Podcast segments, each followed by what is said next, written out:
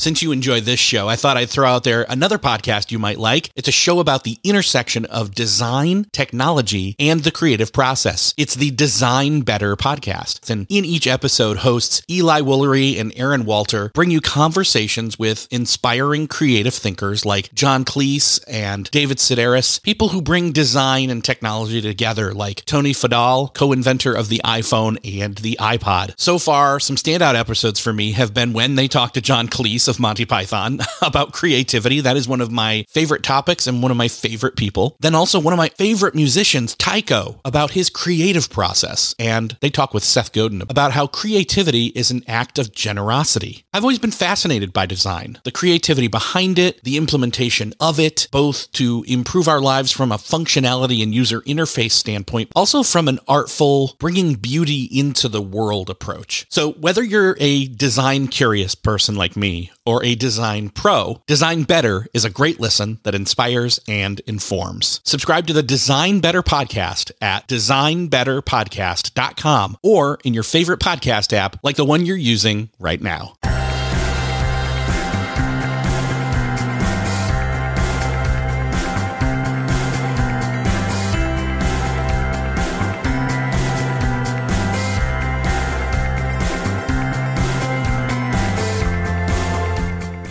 Welcome back to another episode of Beyond the To-Do List. I'm your host, Eric Fisher, and this is the show where I talk to the people behind the productivity. This week I'm excited to share with you a conversation I had with Annie Duke. She's the author of the book How to Decide simple tools for making better choices. And you may have heard of her before. She was a poker champion turned business consultant turned academic. She wrote the book previously called Thinking in Bets Making Smarter Decisions When You Don't Have All the Facts. And in this conversation, we're going to talk a bit about cognitive biases, gathering the best information, why choosing things is hard or can be, which honestly, there's a productivity blocker right there, and how to start overcoming those cognitive biases that that hold us up when decisions need to be made. This conversation's a thinker. You may need to listen to this more than once or definitely take notes, but I'll just get out of the way because this is a great conversation with Annie Duke.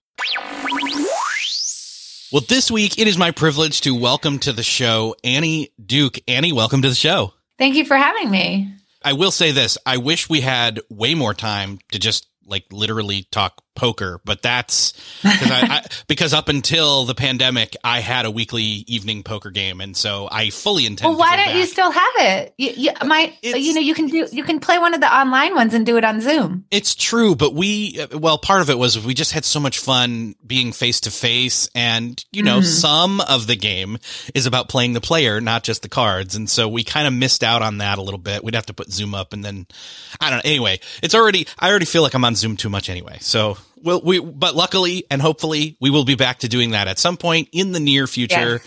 I am optimistic about that, but that's, I mean, that's, that's not one of your, I mean, though that's part of your history. You went from a poker champion to a business consultant to an academic, though you didn't, you know, lose the other things, but you had a previous book. You have a new book, but you have a previous book that leans more on the poker called Thinking in Bets making smarter decisions when you don't have all the facts. And I'm fascinated by that. And then how that juxtaposes or maybe is a first step to then the new book, which is called How to Decide Simple Tools for Making Better Choices, which I, as we were talking in pre call, decision making is probably one of the most, if not the most productivity challenging processes that people just don't even pay attention to because they think mm-hmm. of it as as homework or you know they're not spending their time thinking about the thinking or the thinking they're doing without being aware of how they're thinking. Anyway we can go into into all of that but i'd love to talk maybe can you give me maybe what what do you see as the relationship between the the thinking in bets and then the how to decide books? Oh yeah absolutely. So so thinking in bets so back so I started off my life as an academic. I was doing my PhD work at the University of Pennsylvania. That was before I became a poker player. Um, and I was particularly uh, studying learning, uh, particularly learning an uncertain system. So, yeah, I mean, I, I, you can sort of see the relationship between that and poker, obviously. Um, pretty uncertain, lots of luck, um, lots of hidden information. You can't see the other player's cards. Uh, you can lose because of an unlucky turn of a card, or you could win actually because of a lucky turn of a card. Uh, and you know, there's there's a lot of challenges when you're playing poker in terms of kind of making sense of the world and figuring out what are the lessons that you should be taking from any given outcome, right? Like if I lose a hand, why? Uh, did I make poor decisions? Did I get unlucky? It's it's really hard to tell in the short run. Um, in the long run, you can start to learn some things, but the long run is a long time, and I've got to make new decisions about new hands right away. So I need to start to navigate that problem and figure out where that learning process might go wrong where it might go right. So, about eight years into my poker career after I had left academics, I got asked um, uh, actually by a hedge fund to come speak to their traders about the way that poker might inform their thinking about risk. And what, what I talked to them about that day was the way that uh, whether you've been winning or losing changes the decisions that you make. In other words, it alters your risk attitudes. That was a moment where I there was this very explicit collision between the kinds of things that I had been thinking about in academics when I was studying cognitive psychology and poker. And I realized there was this really super interesting conversation to be had between the two. Uh, deci- you know, just decision making in general in a business context, in a personal context, and decision making in this game, uh, which is poker. You know, very fast paced, very high stakes, lots and lots of uncertainty. I started thinking about the the conversation between those two things, and that ultimately became thinking in bets, which is like how do you make good decisions when you're making decisions with very little information which is true of pretty much any decision you make as a human being right? Like the stuff we know like fits on the head of a pin and the stuff we don't know is like the size of the universe. And we can all feel that you know as we enter into most decisions this lack of knowledge. Um, and then there's there's also just the fact that there's luck. I can make a really good decision and get a bad outcome. I can go through a green light and still get in an accident. I can make a really bad decision and still get a great outcome I can go through a red light and I can get through just fine, not even get a ticket. Have nothing happen to me whatsoever. And there's all sorts of times in our lives when we're doing that. We're going through green lights and bad things are happening to us, and we're going through red lights and you know good things are happening to us or nothing bad is happening to us. And this this is actually a, a, big problem for trying to figure out how do we become better decision makers? How do we become better learners? How do we sort of figure out what it is that we can control and what we can't control? How do we get a focus on improving the information that we have? Uh, how do we figure out when when we're wrong when there is something to be learned? These are all big problems uh, in terms of the way that uncertainty might frustrate our decision making. So thinking in bets was really the result of of um, you know, starting in 2002 through the time that that book got published, I started doing from that first talk lots of talks to different groups. I started writing in this space and kind of thinking about this conversation, how, how poker and cognitive science could inform each other. And that's what thinking in bets is. You know, what is the problem that we have as decision makers uh, because of so much uncertainty? So, where how to decide comes into the picture is that after I wrote that book, I, ha- I had conversations with lots of readers who said, well, that that makes sense. Uh, there's lots of luck and there's lots of hidden information, and that allows lot you know cognitive biases to lead us down the wrong path, and the world you know our decisions are really noisy, and there's all sorts of ways that our decisions are going wrong. Okay, so I believe you. How would I make a great decision given that? How do I create really good decision processes that would allow me to be a better decision maker uh, given the amount of uncertainty in the system? How would I think about uh, creating better feedback loops so I actually know what the world is trying to tell me so that I can become a better learner? How do I figure out when I can make decisions quickly and when I should slow down? Right? Like all, all of these questions they had for me, and they were all these very practical. All right, so how would I do this? Like I'm on a team. How would I do this in my team? How would I do this for a personal decision? And I realized, okay, so, uh, you know, thinking in bets had really given a lot of the why, a lot of the why should you care? How do things go wrong? And why should you try to make them right? Um, and that I should write a book, which is how can you make things go better? And that, that's where How to Decide came from was really from conversations with readers. Yeah, it strikes me that that How to Decide seems like it's almost the expanded version of the original in a lot of ways, but it's it's not uh, you know I don't know. That's maybe short selling the first book, by the, by the way. Uh, but I think well, what I, you know what I feel like is I I think that I feel like um, thinking in bets maybe focused a little bit more on the luck problem, mm-hmm. right? That like you can just get bad luck and you can get good luck and uh, separate and apart from your decisions. So that when you think about the relationship between decision quality and outcome quality, uh, you know, luck really uh, loosens up that correlation so that you can make good decisions that get good outcomes, good decisions that make get bad outcomes, bad decisions that get good outcomes, and bad decisions that get bad outcomes. And all four of those things can happen. But the way that we kind of think about the world is that in different ways we we either downplay the luck or or we kind of uh, highlight it. So when we're thinking about other people, uh, we get into this resulting problem, which is we sort of ignore that luck exists at all.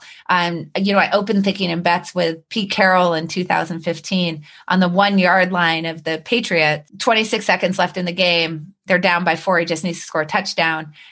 I think everybody remembers he calls a pass play, it gets intercepted, and people say, like, this is the worst play in Super Bowl history. And the fact is that it was one of the worst outcomes in Super Bowl history. But it was not necessarily the worst play call. And in fact, when you actually run through that math, I won't bother you with it here, but when you run through that math, you find out that that mathematically speaking, that was actually an incredibly good play call. Just had a really, really bad outcome. So that would go in the category if we like knew the truth, if we were omniscient, we would say it was a good play call that got a bad outcome. But the problem is that we can't see through to his decision quality. So what do we do? We do this thing called resulting, which is we say, well, I know the outcome was really bad. So therefore the decision must have been really bad. That ignores that there might have been some, you know, any kind of luck in there. And we do the reverse too. The outcome was really great. So the decision must have been really great. That just happened to Andy Reid when he called a pass play in a situation where people assumed he was going to run the ball and try to run out the clock or maybe even punt and and see if the defense could could stop the other team and Tony Romo was like super surprised by it. I haven't done the math to figure out whether it was a good play or not. But that one happened to work out well. And so everybody calls sort of an unusual pass in that situation a great play because it happened to work out well. So this is where we can see this resulting problem, this misidentifying or, or, not seeing the luck in the equation. And then we do this other thing, which is when we're thinking about our own decisions, then we see the luck if the outcome is bad, and we don't see the luck if the outcome is good. Like we all know those people, right? Like anybody who's ever gotten a promotion, because it's because they worked really hard, and anybody who didn't get a promotion, it's because they're unlucky and their boss doesn't like them. Yeah, well, and then you take one step further. We've all seen examples of this where you apply onto that the self-serving bias, where yeah, you know right. people take credit for the positive and blame others for the negative. Right, exactly. So that that's exactly right. So when you're thinking about other people's decisions, we tend to do resulting, uh, which is the Pete Carroll problem. And when we're thinking about our own decisions, we tend to fall prey to self-serving bias. So these are all issues about how well are we seeing luck. So I would say that thinking in bets is like a really kind of a deep exploration of the effect of luck with some discussion of the problem of hidden information. But when I went to how to decide, I would say that it's the it's in some ways the mirror image because when you think about how are you going to become a better decision maker, well, you shouldn't focus that much on luck. Why? Because you can't control luck. So if I'm going to tell you to improve something, I can't help you improve luck because luck is a force that acts upon you. By definition, you have no control over it. It's the part of the process that you can't control. What you can control though is the quality of the information that you have. You know, we can think about this from a poker standpoint, right? The better that I am, the more I am at making really good educated guesses about what the two cards that you hold are. So one of the things that, that separates like a, a amateur player from a professional player is that the amateur player is actually playing with less information than the professional player is. It's not that the information doesn't exist, it's that they don't see it, they don't know how to process it correctly in order to map that onto what the player holds. So the better I am at increasing the amount of information with which I'm deciding, and in particular increasing the quality of the information that I, that I'm deciding with the better off I'm going to be because I'm reducing the effect of uh, what I don't know on the decision process. And you know, we've all had that feeling of man, if I knew then what I knew now, boy, I w- would have really done different things. And so what we're trying to do is is reduce the chances that you would be saying that later. And that's the part of the the equation that you actually have some control over. So how to decide ends up actually focusing much more on that side of the equation. How can we improve the quality of the information that we're inputting into the decision process? Because the quality of the information is the foundation of every decision that you make. So I can teach you a really good decision process, but if the information that uh, you have, if the beliefs that you have are inaccurate, if they're junk, um, doesn't matter really how good the decision process is. You're not going to get to a good uh, decision, you know, in the end, and then that's ultimately over time going to lead you to pretty bad outcomes. So, uh, so I think that's also a way that they relate to each other is that thinking in bets is is I think really thinking about luck as a problem and how to decide is really addressing I think this information problem. That's almost a um a subcategory or a you know a, a secondary in my mind whatever the you know subtitle for the book is not just simple tools for making better choices but it's for me as I was going through I was able to kind of identify and you know start to at least dismantle all these different hidden biases that I have or or you know at least become aware of them and then start to question them and say well mm. you know how in other words what are the filters that I personally have that I'm unaware of that then the information however good the information or whatever the quality or quantity of information is that I'm filtering it through that then comes out the other end for me to do something with decision wise yeah exactly so I think that you know step 1 is to be aware of the problem, right? Like we have to be aware that we that not only do we not have that much information when we're deciding and that that there is an effect of luck, but that one of the things that is a result of that is that it allows that's what allows cognitive bias you know things like confirmation bias and overconfidence and availability bias. And we talked about omission commission bias before we started recording and uh, better than average effect right? Which is a illusion of control. Like all, all these things someone just go to the wiki page and say oh look what are all the cognitive biases? It's a very long list. That that those can't exist in the same way but for the fact that there's so much uncertainty in the world because if, if you think about it like you know i make this comparison between poker and chess and thinking in bets and you know i carry that through a little bit into how to decide. But if you think about a game of chess if you and i play a game of chess and i lose it's hard for me to be super biased about why i lost. Right? Like where where's the space for me to say oh i just got really unlucky. Right? Like i mean gary kasparov would say that you know sometimes they would say oh you know i didn't sleep well last night right? Or um or i'm coming down with a cold right? Like that you might say things like that. Like that's a way to a little bit get it kind of get it off your plate. But even so what you're saying is and so i did not play as well as the other person.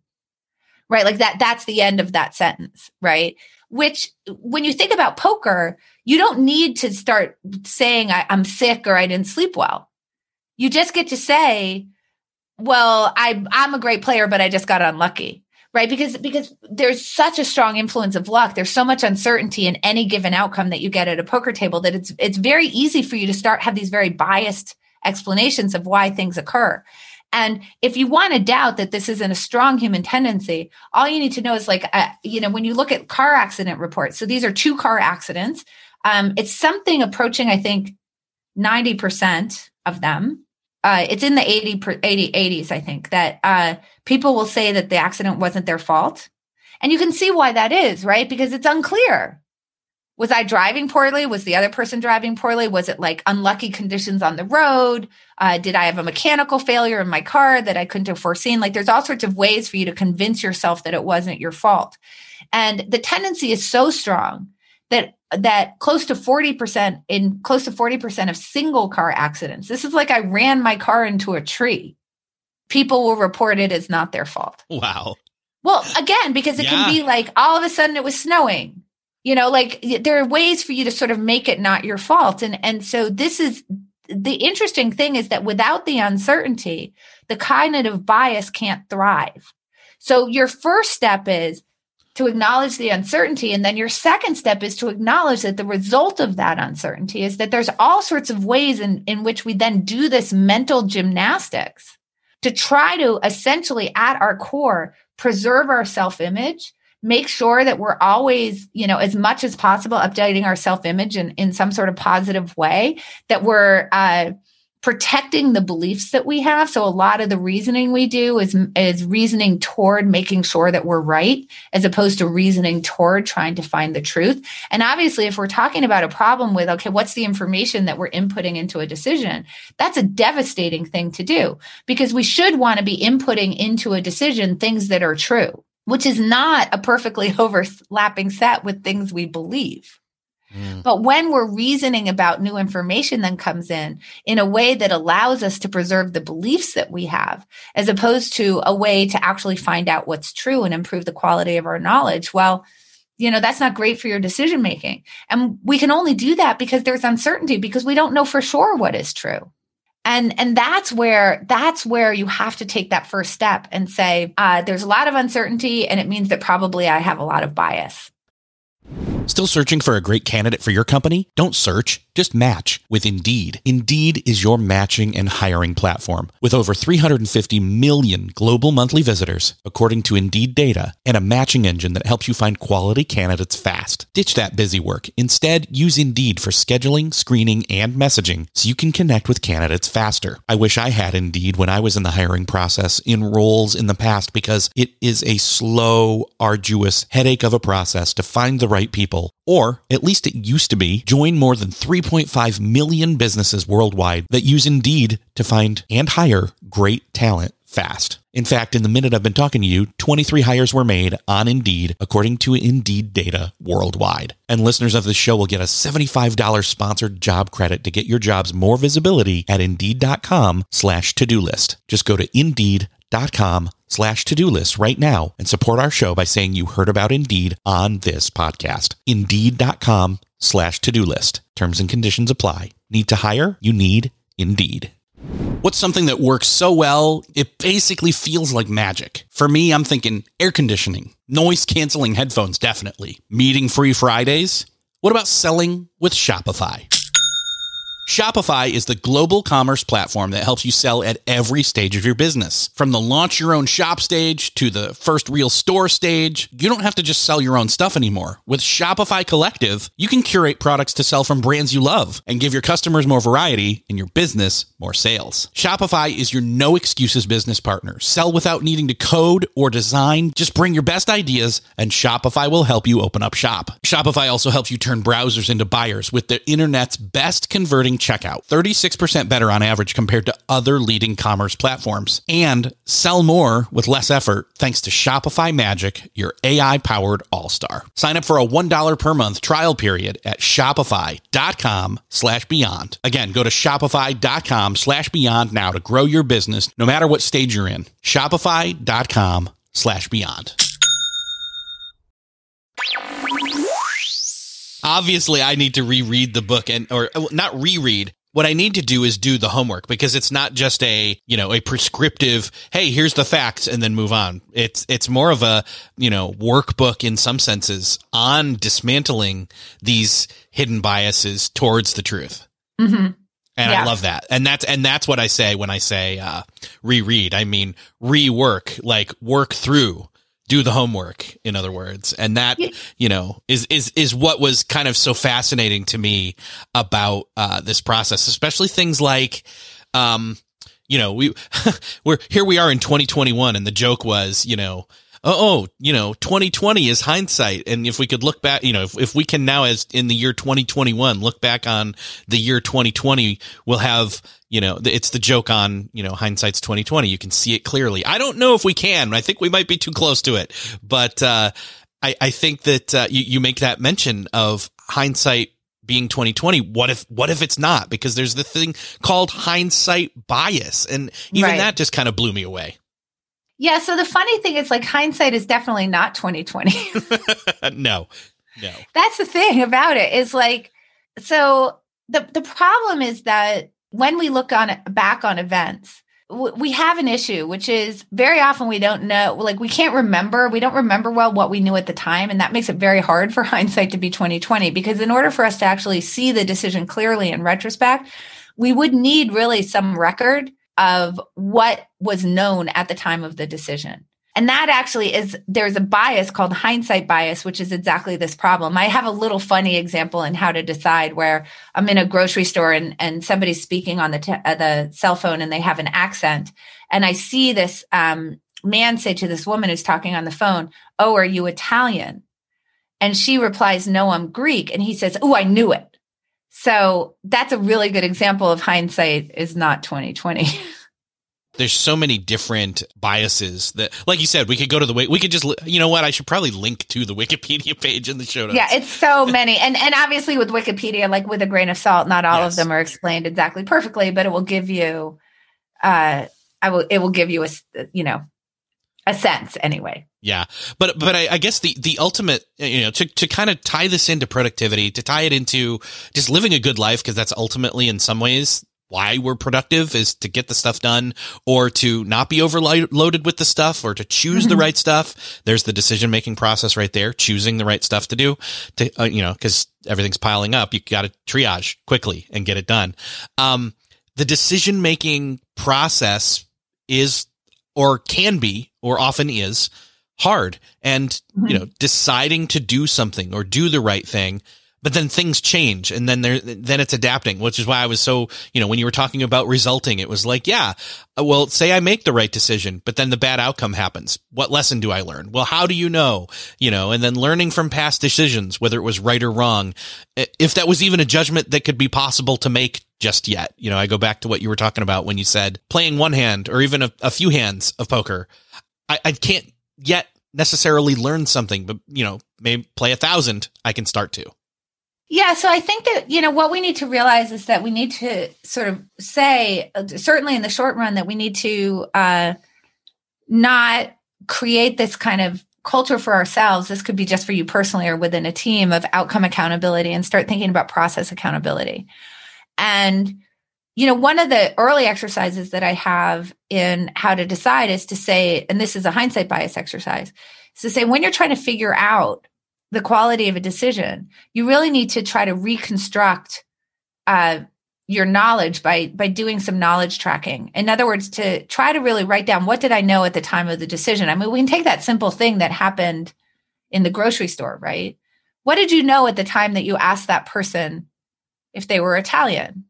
Right? Well, I knew they were talking on a phone. I didn't know where they were from.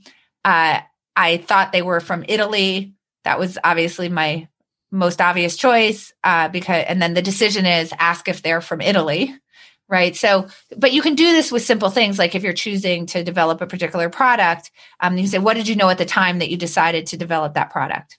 And included in what you knew at the time is like what were the predictions that you had? And we want to include that because that's part of your knowledge right? The way that you're sort of processing the things that you know. So what are the things that i was predicting would occur um, and then here's the decision I made. In this case, it's like ask the person if they're Italian. Here's the outcome. No, I'm Greek. And then what did you find out after the fact? In this case, it would be that the person is Greek. So now we can go back and look and say, first of all, was it reasonable for me to ask if the person was Italian? Sure, because that, you know, was a, a foreign accent. I couldn't quite distinguish between the two. But is it reasonable to go back and say, I knew it? Well, of course not, because now I can see it in front of me that this was not my prediction at the time. So what that tells us is that okay, so this can be helpful in retrospect, but what's really helpful is to do that prospectively. In other words, as I'm thinking about, uh, should I spend my time, uh, you know, what product should I develop, for example? What, as you're considering the different options, to actually think about what are the things that I know, what are the things that are, are true of the world. If I take this particular course of action, um, what am I predicting will be true of the world in the future? These would be things like, uh, you know what do i think the timelines are? What am i thinking that the the user uptake would be? What's my rationale for that? So when i make some sort of prediction about like you know how much a user is going to like this feature that i might develop um, if i'm a software developer then i'm saying there has to be a rationale for that and that's going to be the knowledge that i have the facts that i have that are going to tell me you know it might be well there's there's other features that i've seen that i think they're going to like or i think this is you know enough better than the solutions that are available that I'll be able to move things over. Uh, you might have assumptions about, um, you know, how much people will respond to marketing or whatever. Like there's a lot of things, and you have people making those predictions and offering those ra- rationales as you're entering into the decision. So you can really consider that option and compare that to other options that you might have available to you. Now, regardless of whether it turns out well or not, you have a way to go back and look at what did I know at the time? Because you now have a record of it. And then you can start to see did the world unfold in the way that I thought? Did my rationale actually play out?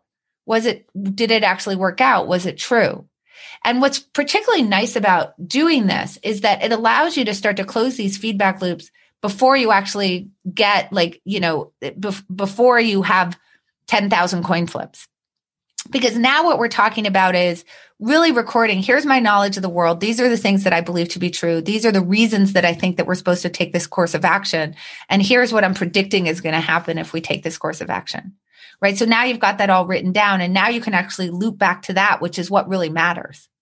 Because on a given time it may not work out but if you continue to apply a good process like that over time it will work out and then you're going to be able to learn better so, you know, now, so now what's going to happen is you're going to say, well, I got a good outcome, but actually, um, the things that I thought that I predicted were going to be true of the world didn't turn out to be true.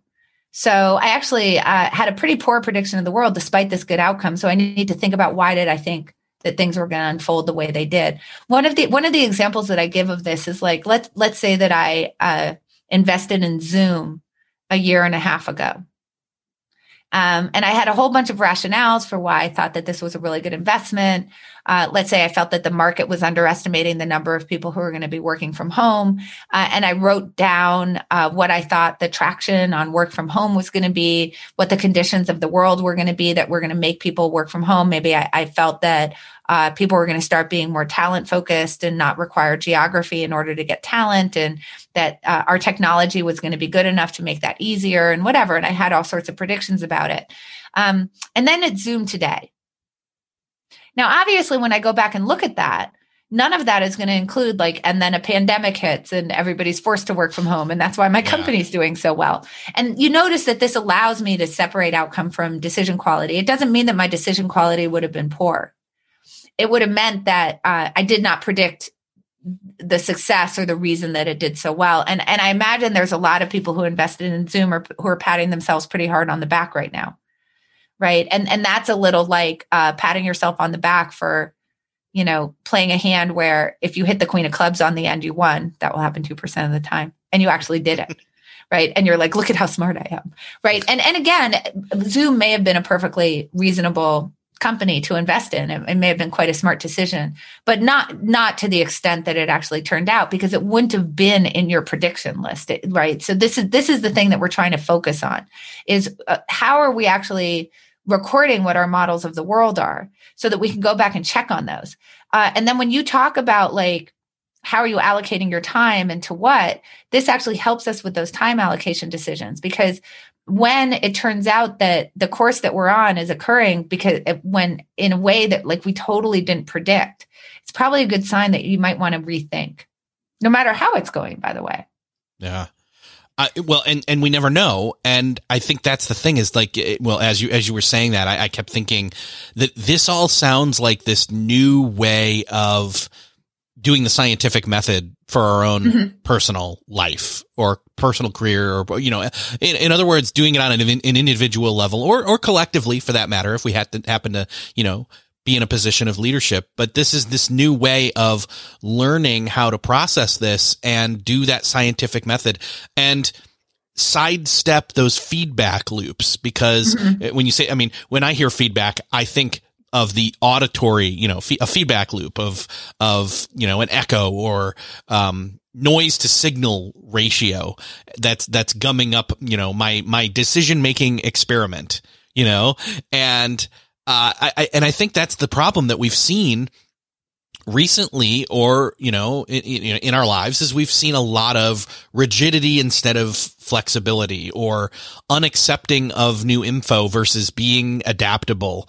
And especially maybe a lack of humility or fallibility that doesn't necessarily mean weakness. Mm-hmm. and that's what this is. This is opening up a way to own the process without it owning you in other words, I can make a good decision and have a bad outcome, but it doesn't have to wreck my life. I, I think that that's exactly right. And, you know, I love what you said because I think that we need to get to a place that's second order, right? Which is that not so much like, oh, I feel bad because I made a mistake. And so, you know, I'm terrible or, oh, um, you know, some project that I was working didn't work out, and but um, you know, I stuck through it through thick and thin, even though like you would have been better off putting your time to something else because you don't want to actually admit the failure, right? Because that's so scary to us. And get to a second order place where where what I really care about is that I'm open minded to the possibility that this isn't the best path for me, and that I do that better than other people do right like if you can you can there are ways to i, I don't think that people are supposed to um you know become like monk like where you sort of lose your ego. I think that's incredibly hard. It takes a lot of work and I don't think it's natural to human pe- beings. Right? The question is can you get that need for these to sort of feel good about yourself and and and to feel like you're a good decision maker and you're you're getting these positive updates to your self image can you use that for good as opposed to evil right and i think that when we get so connected to outcomes and we're trying to fend those off all the time that that's sort of using that ego to for for evil right? That i'm so afraid of making a mistake that a few things happen. One is i can get paralyzed and get into these like horrible analysis loops that never end. Mm. um, and actually never act because i'm so afraid of getting a bad result. Um, when i get a bad result i end up beating either beating myself up endlessly right? Or uh, blaming it on luck and not actually learning the right lesson in order to preserve the way that I feel about myself. And it's going to cause me to stick to courses of action that I should not be sticking to. Because as long as I haven't given up, there's a possibility that I don't have to admit failure, right? And we're so afraid of admitting failure. But if you're like an outside observer to someone who's sticking to a course that is clearly not working out, you can see very clearly that they should be pivoting right? Like when we're from the outside looking in, we're, we're like, oh, yeah, obviously they should give that up and they should pivot because there's a lot of opportunity cost here. Like they're they're on a losing course, and if they pivoted to something else, they could get themselves to a course that's going to be a winning course. But they don't do it, and you're thinking, "Ha, look how silly they are." But you don't do it either because you're when it's you, you're you don't want to be the one who admits the failure. So how do we get to the second order place where we say, "I'm I'm so proud that I'm a better quitter than everybody else. Right? I'm so proud that that I'm not worried about admitting mistakes because I understand that if I if I can see my mistakes for what they are, that that's going to make make me a better decision maker in the long run and ultimately that's going to mean that I get the good outcomes because I'm not so defensive of my own ego that I'm willing to just bypass these incredible lessons that I might be taking um, from the feedback that the world is giving me um, in order to preserve some sort of short term sense of, of self. Uh, and I'm thinking more long term and I'm thinking more meta. And that's what I really care about is thinking more meta. And that's the thing that I'm going to get, get really good at. And I think we need to find a way into those types of mindsets. I think you're right. I, I think it comes down to again, doing that work, doing that, I, I, call it doing the homework often, mostly because I always hated homework, but, uh, you know, so it was always something that like, okay, I, I get it. I have to do it.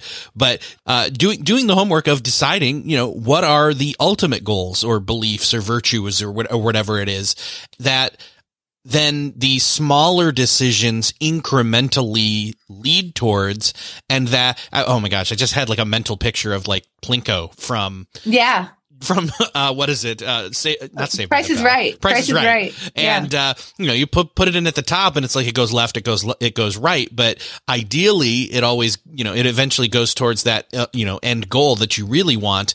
It can have lots of twists and turns along the way, but I think that's the thing is we lose sight of the ultimate goal, and we start to get into that trap of ego and start doing uh you know self-serving or self-preserving even though, um, like you said, it might be from somebody exterior to us obvious that the pivot needs to happen because if we were to pivot, we'd get more close to the ultimate goal versus the short term self preserving goal that we can't see, you know, beyond ourselves for. Yeah. And I think that, like, if you can see the whole landscape, like, it's very obvious that persevering is like the yin to pivot or quitting, right? Mm. th- that yang right? That those two things have to work together and one is not better than the other. This right. is it's a balance and and they're complements to each other. In fact they can't exist one without the other because perseverance with no ability to quit makes no sense. Like uh you know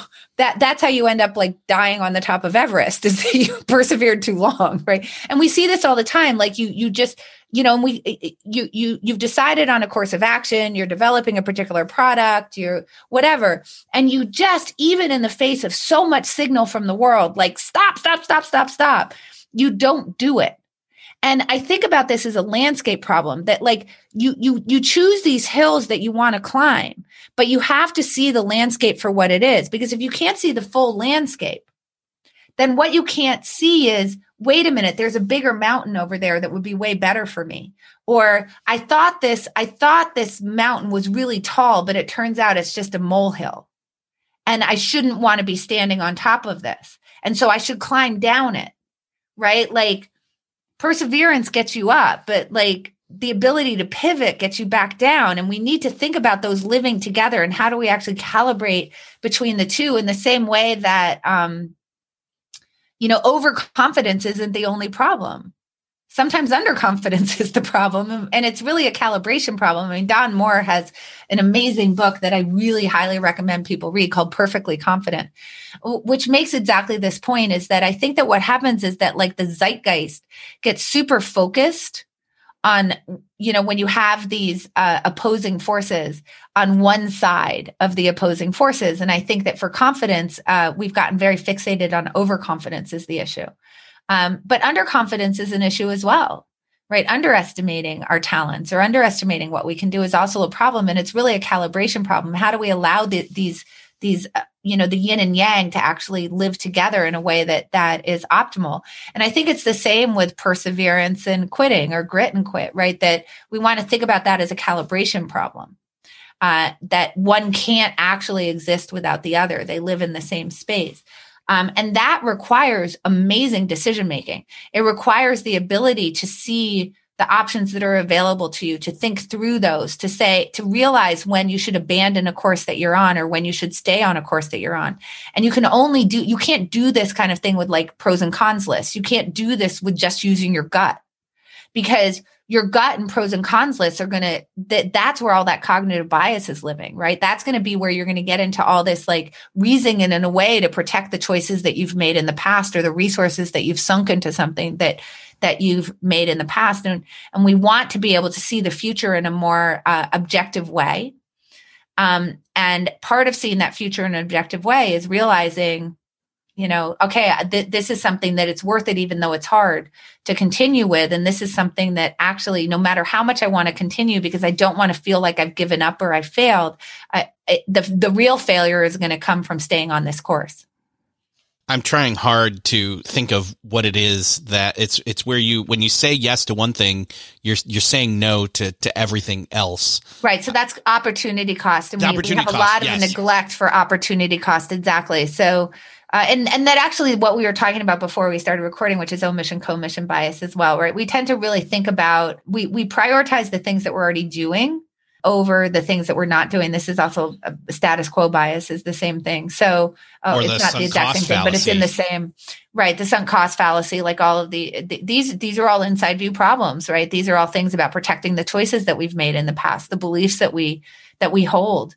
Um, our identity gets very wrapped up in in those choices that we've made and so much of of what i write about is about this identity protective cognition right that's dan kahan's um, uh, term for it.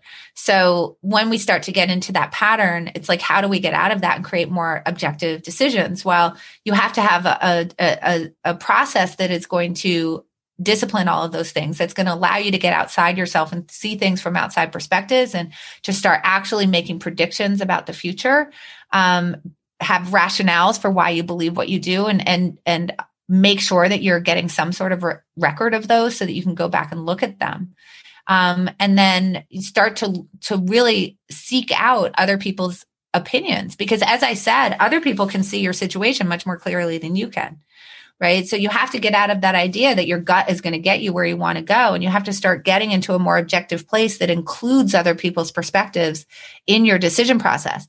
And one of the things that people say to me when I talk about this is, man, like this is really going to slow me down. Like, what if I have to be fast? You know, isn't this against the kind of like Silicon Valley and like move fast and break things?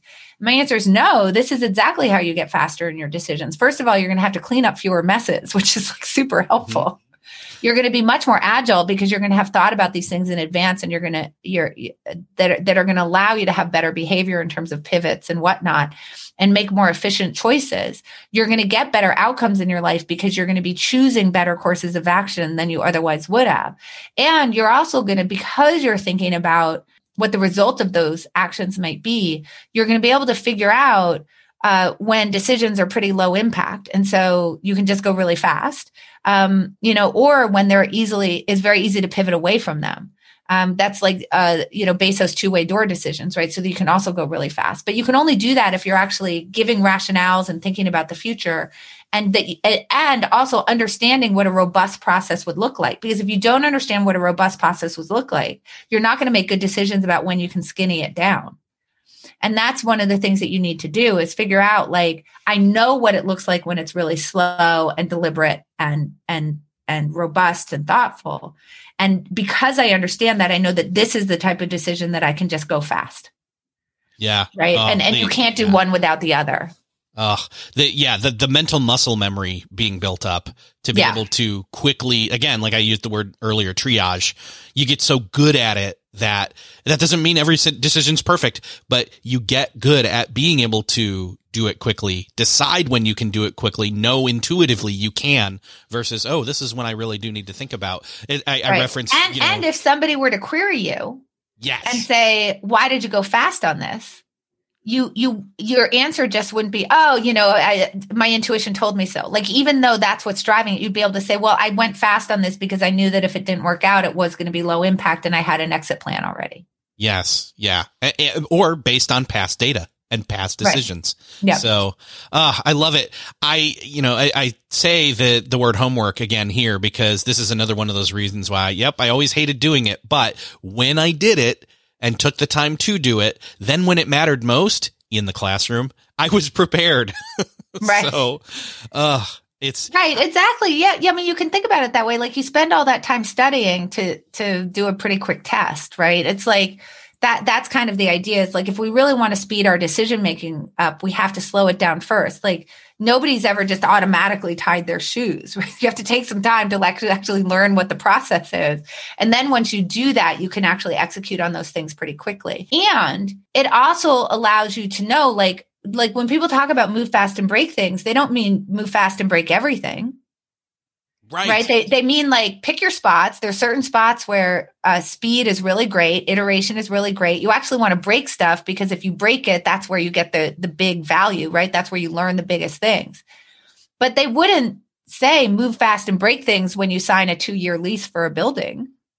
right right? Like no don't don't move fast and break that. Like no you got to take your time and figure out what kind of workforce do you want and and what kind of space and and as you're designing it uh, do you want it to be open plan or not? And what are the things that are easily changeable that you don't need to worry about the decisions that much? I remember actually um this is a funny thing. I, I, remember I was working with a professional sports team and I was working on their decision making and I came in and they were literally having trouble figuring out what color to upholster the chairs in the lobby. And for some reason they decided to ask me that. Right. And I was like, just literally flip a coin. You know, you can reupholster it if you decide later that you don't like it. right. But when it comes to um, things that have to do with the physical plant, right? Obviously you shouldn't just flip a coin right? You got you have to decide like do we want an open floor plan or a closed floor plan? If we have an open floor plan we don't like it how easy it is to put doors up. Uh, you know you can talk about like you shouldn't move fast and break things when you're when you're releasing a large batch.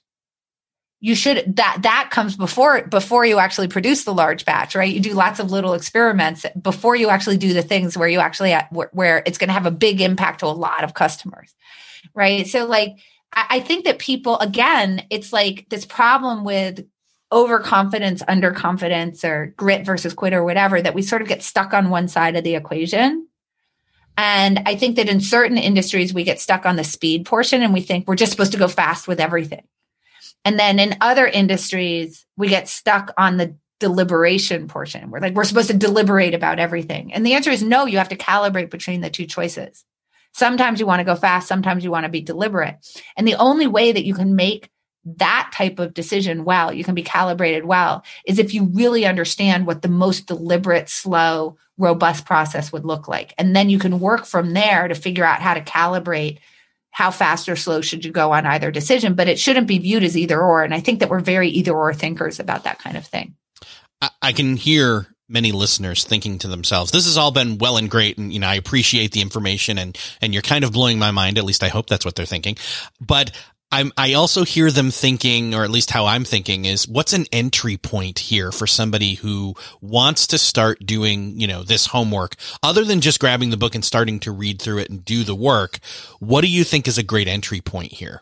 I think one of the best entry points, uh, because this, this kind of gets a lot of the, a lot of bag, like it packs a big punch. Like you get yeah. a lot of these things into one thing is to start thinking about how are you eliciting uh, feedback from other people um, so mostly we do it, you, you know, most team meetings are information discovery in the room, right? Like, okay, we're having a meeting. We're trying to decide about, you know, a product we should develop. Let's all give our opinions right now in the room. Um, and, and there's lots of reasons why that's a very inefficient way to do things. Uh, and there's lots of reasons why that doesn't actually tend to produce particularly good decisions. Um, so the research shows that those kinds of those kinds of group discussions actually don't produce particularly good decisions, uh, and uh, you don't actually uh, do really good information discovery.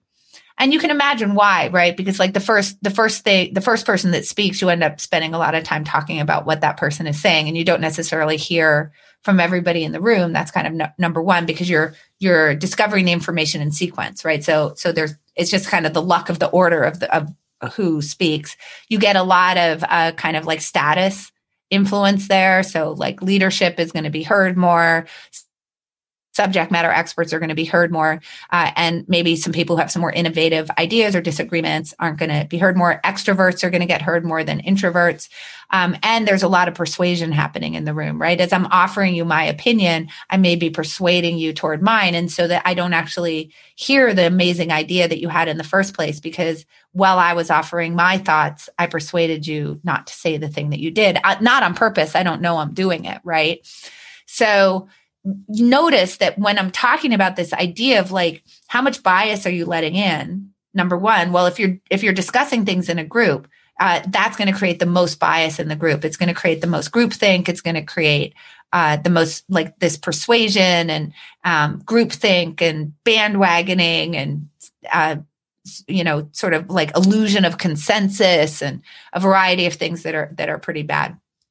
The other thing uh, is that it's going to be really bad for information discovery. So remember, I said that one of the things that's really important is for you to make sure that you're getting uh, the highest quality information that gets inputted into the decision process. That's incredibly important. So why do you have a team? Well, you assume you have a team because everybody has different knowledge, everybody has different perspectives. So I could present two people on the team with the same set of facts and they probably one would hope have different perspectives on that set of facts. If they don't, I'm not sure why they're both on your team. Um, you'd like people to have different perspectives. So, all right. So, how do we solve for this all at once? And the answer is asynchronous, independent work. This is the one thing, this is a great entry point into this type of process. So basically, let's say that I'm trying to decide between two products uh, in terms of time allocation. Um, what I can do is think about what is what is the feedback that I'm trying to elicit from the team uh, that's going to help us make this decision. So I can sort of figure that out. And you should define that for yourself, which by the way is automatically going to help with your decision because now you're actually thinking about what are the things that you need to know. So there's two things. What are the facts that I'm going to give the team? Uh, such that they can they can actually come to these conclusions and what's the feedback what are the opinions that i'm trying to get from the team so the opinions might be things about like what do you think the timeline is going to be for development uh, what's the lower bound on that what's the upper bound on that it might be what do you think the cost is going to be? How big does the team need to be? Uh, once we release it, what do we think? Uh, what's your prediction for for user uptake or user satisfaction in a particular type of time? You know, so on and so forth. If it's a physical product, it, it could be like, what do we think our margins are going to be? How many units do we think we're going to sell? Whatever, and you can do that with the products that you're considering. So you sort of figure that out. I'm not, you know, obviously, I'm sure people who are listening to me who actually do products are like, wow, she sounds really like an idiot? And the, the answer is because I don't, you know, I, I'm making this up. I just want to say I'm not an expert in this part. So I'm just, but so you would know your business better than I do, and you'd figure out what are the opinions that we need. And then for any opinion that you're eliciting from the team, make sure that they're that they're giving you your rationale uh, so the rationale is going to be all the th- you know all the facts that they're bringing to bear, their experience or whatever, and it should the rationale should be quick. It should be like two or three sentences. You don't want people writing dissertations. Just give you the gist of why do you why do you believe this thing that you do? The last thing about this is that where possible it's really really great to get people to give you specific answers. So uh, that's why i said like if you want to talk about um, how long do you think it's going to be before we can actually release this product don't have them say i think we can do it pretty quickly or i think it's going to be a long time. Actually tell them to give you an estimate with an upper bound and a lower bound. Um, uh, what's the quality of the market that we might release this into? Uh, don't just have them say, I think it's a great market. Uh, like make them give it to you on a scale of zero to five in terms of market quality um, and define the things that you care about in a market. The reason why you want to do that is the more specific you are, the more that I can see that, say, Eric and Annie disagree with each other, which is really what you're trying to find out. Now, once you sort of figured that out, have each member of the team send that out to each member of the team independently and have them answer these things independently where their responses are hidden from the other members of the team.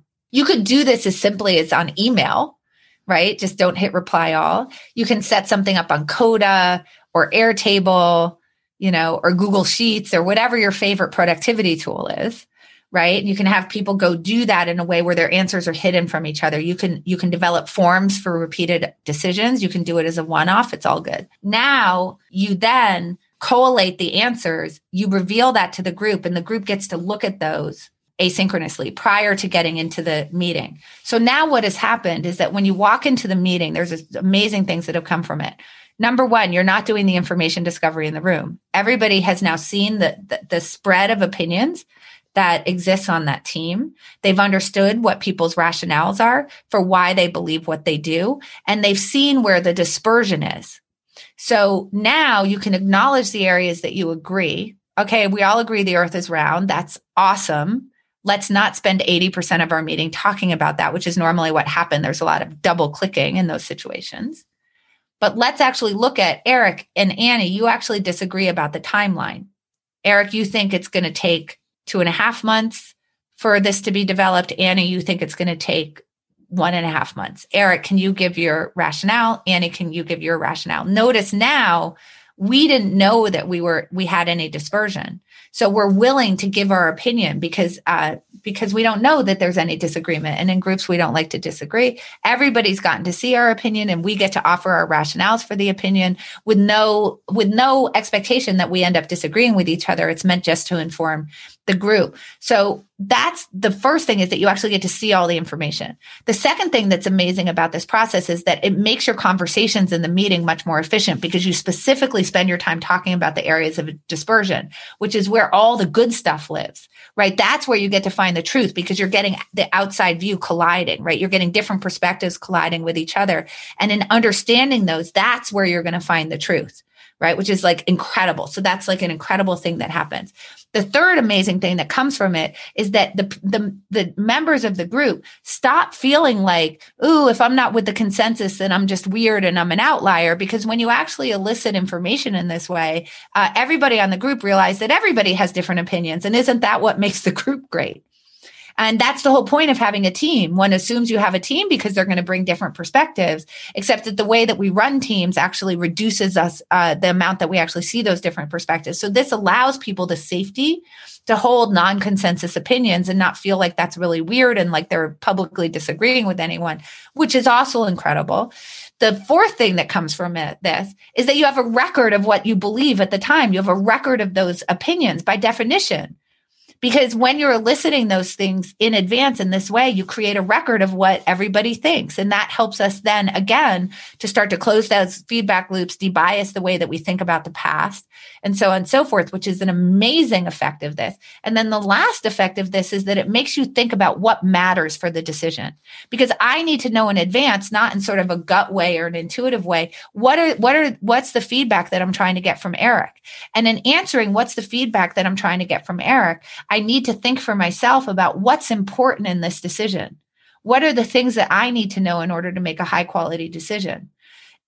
So, you know, all of that is amazing. And by the way, it's much more efficient. You spend less time in meetings, you get to the heart of the matter much quickly, much more quickly.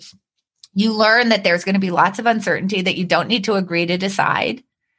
Um, you know, and that's all really good and it speeds everything up. So I know that was like a lot, but you said, what's the entry point? The entry yeah. point is asynchronous work independently. Oh my gosh. It's one, thank you for being so expansive on that answer because I'm glad we got all of that. And two, it's a great example and a great starting point, but that's just it. It's a starting point. So mm-hmm. I, I want to turn and point people as we wrap up here to the book. Do you have any preferred place to send people to? I know, you know, everybody always says hey, wherever books are sold, but like we can send them to your site, which is annieduke.com, other places, any that you can mention.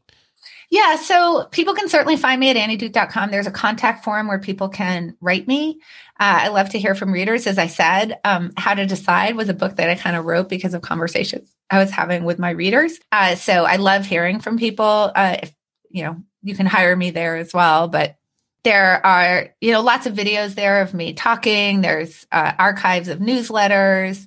Um, you know, it's like a variety of stuff that's sitting on there. Plus, links to where you can buy my books at all the usual places.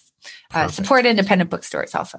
Perfect. Um, uh, and then, uh, you know, I'm uh, I'm personally active on Twitter. I can tell you, like, it, you can go to LinkedIn and I'm there, but you're probably like talking to my business manager more than me. so uh, if you want me, go to Twitter. Okay, so perfect. That's me. So perfect. that's at Annie Duke. And it, you know, and it's just like there's so many social channels now. It's like you have to again, you have to pick your spots, right? So the spot that I've picked is Twitter, you know, and, and one of the things I'll say about Twitter that I, th- I was actually having this conversation uh, yesterday is people are like, oh, but don't you hate Twitter? It's so whatever. And I say, you know, you have control over your Twitter, right?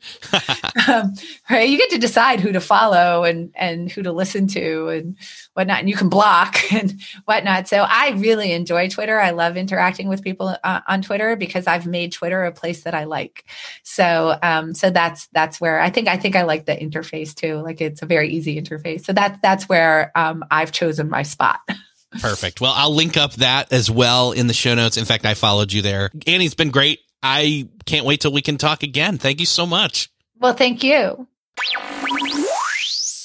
Well, that's another podcast crossed off your podcast listening to do list. I hope that you enjoyed this conversation with Annie Duke on how to decide decision making tools. This conversation really opened up a new realm of thinking for me. And let's just say there's some ideas for future shows that have come out of this episode. So if you found this fascinating, if you found this helpful, I encourage you again to go grab the book, How to Decide Simple tools for making better choices. Start there. Even go grab her other book, Thinking in Bets, Making Smarter Decisions When You Don't Have All the Facts. And then outside of that, if you really enjoyed this conversation, you probably know somebody else who needs to hear it and start thinking about thinking. And if you would do me the favor of sharing it with that one person, hit the share button in your podcast player app of choice where you're listening to this, or head on over to the show notes where you'll find the links to the books at beyondthetodolist.com Thank you so much for sharing. Thanks for listening, and I'll see you next episode.